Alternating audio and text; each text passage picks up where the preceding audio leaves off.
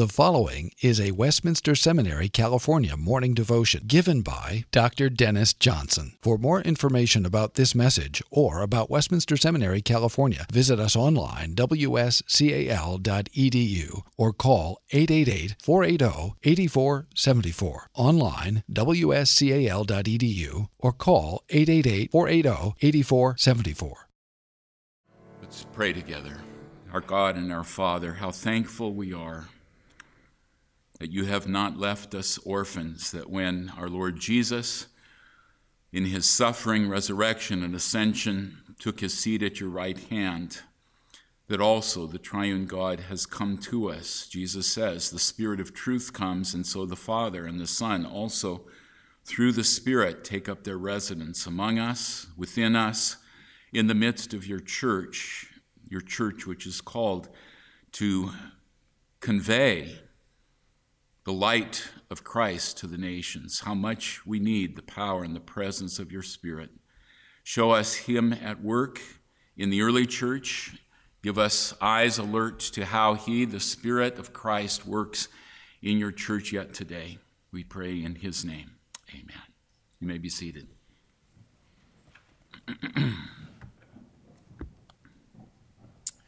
And we are looking again at the appointment of 7 servants to care for widows' needs, Acts chapter 6, verses 1-7. Hear God's word. Now in these days, when the disciples were increasing in number, a complaint by the Hellenists arose against the Hebrews because their widows were being neglected in the daily distribution. And the 12 summoned the full number of the disciples and said, "It is not right that we should give up preaching the word of God to serve tables.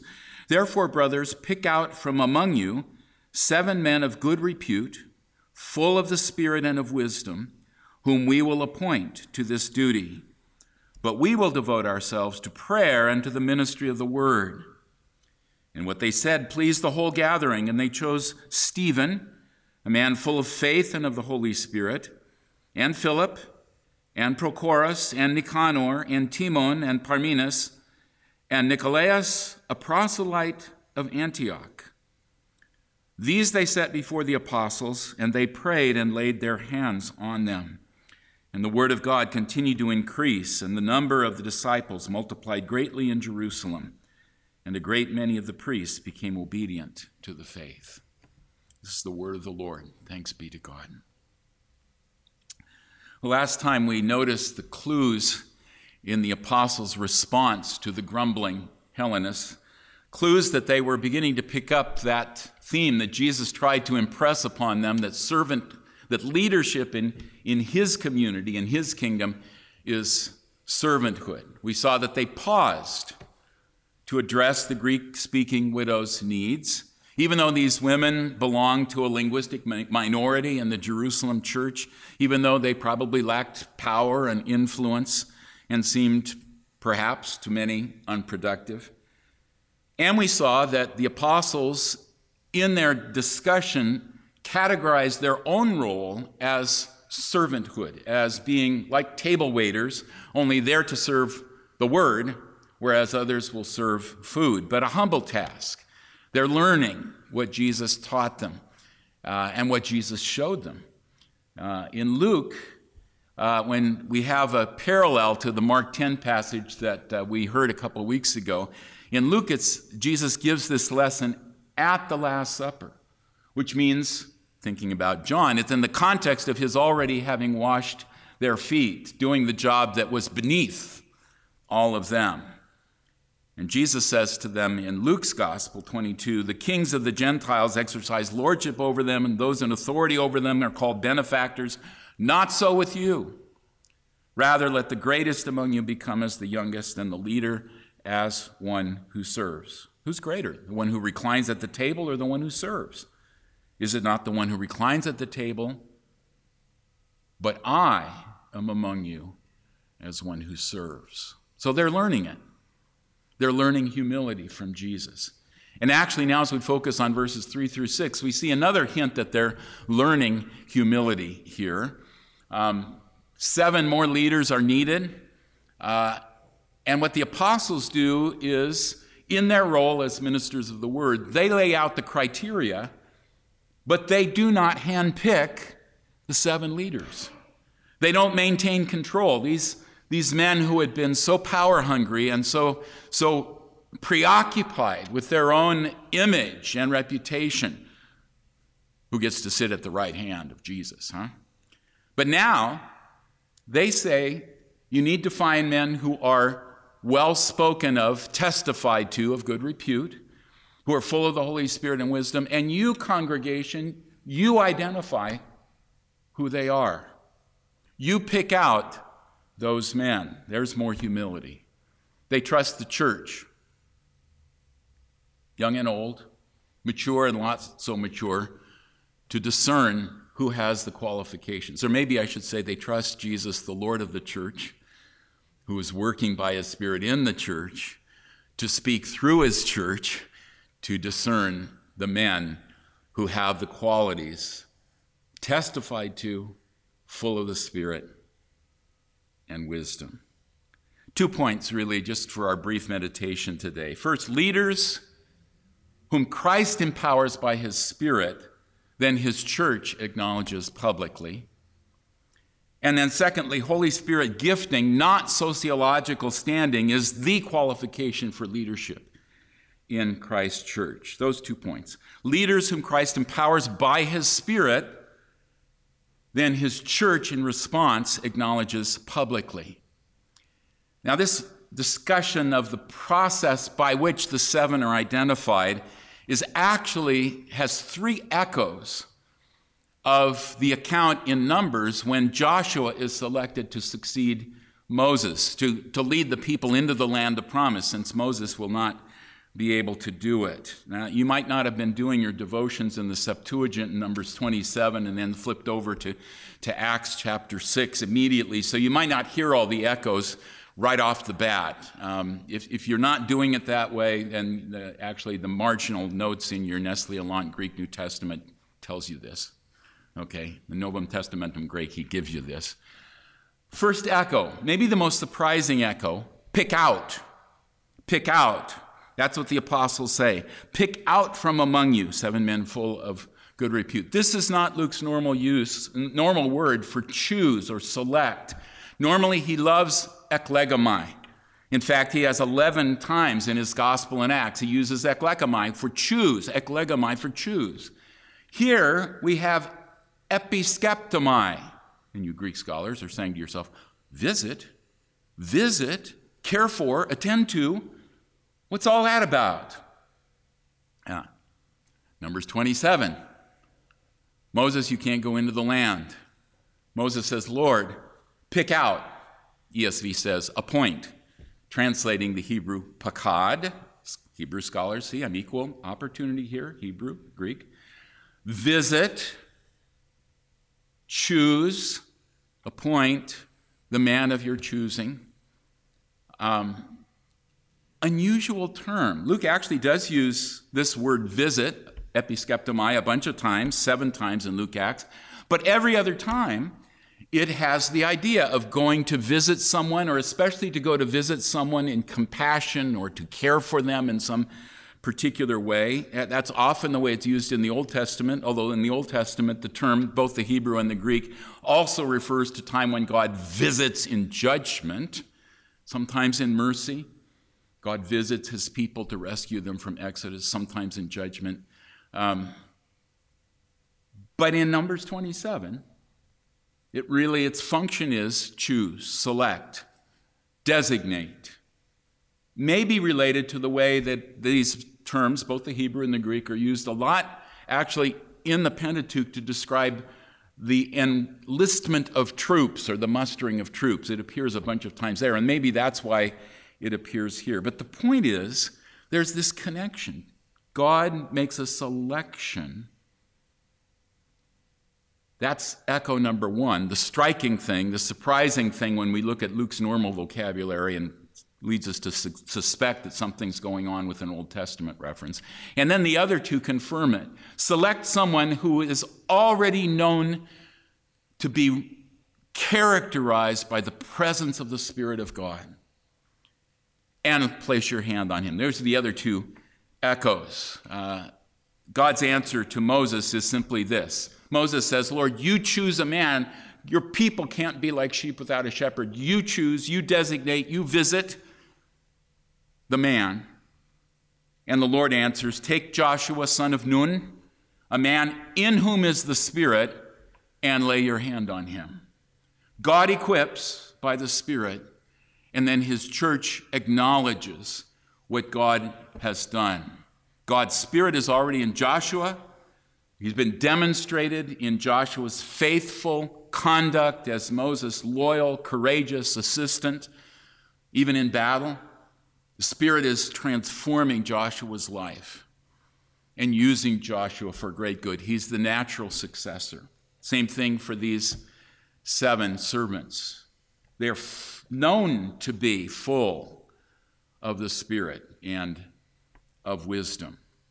And so Joshua is to be acknowledged publicly by Moses as the next leader through the laying on of hands. Similarly, we see that the 7 are set apart by the apostles by the laying on of hands. The church publicly acknowledges what God has already done by his Spirit to prepare leaders for his church. I suppose our sports metaphor, especially in a fall after the Olympics, would be passing the baton, right? Passing the baton. Thing is, though, that isn't a perfect metaphor because in passing the baton, there's often not a direct skin-to-skin contact. In fact, usually it's better if there's not. Just pass the baton, whereas the laying on of hands depends on that touch. It's not magical, it's not mystical, it's not sacramental, but it's meaningful that the one in leadership touches, lays hands on the one who is brought into leadership. That's why the scriptures speak of ordination in Paul's pastoral epistles, of Timothy having been set apart for his ministry through the laying on of hands of a body of elders. And later on, Paul cautions also in 1 Timothy, says to Timothy, now you're in leadership, do not hastily lay hands on anyone. Wait for the men whose maturity in Christ, whose spirit fruit, love, joy, peace, patience, and whose spirit giftedness, abilities to teach, to shepherd, to rule, to correct, to admonish, are evident and demonstrable. Don't rush to lay on hands. That's the dynamic. God equips, the church acknowledges. Which also, I think, helps us to see, if as I'm convinced, Numbers 27 is the backdrop here, one other surprising thing about pick out, that first of the 3 echoes, the pick out thing was, we said it was surprising because that's not Luke's normal category, vocabulary for choice.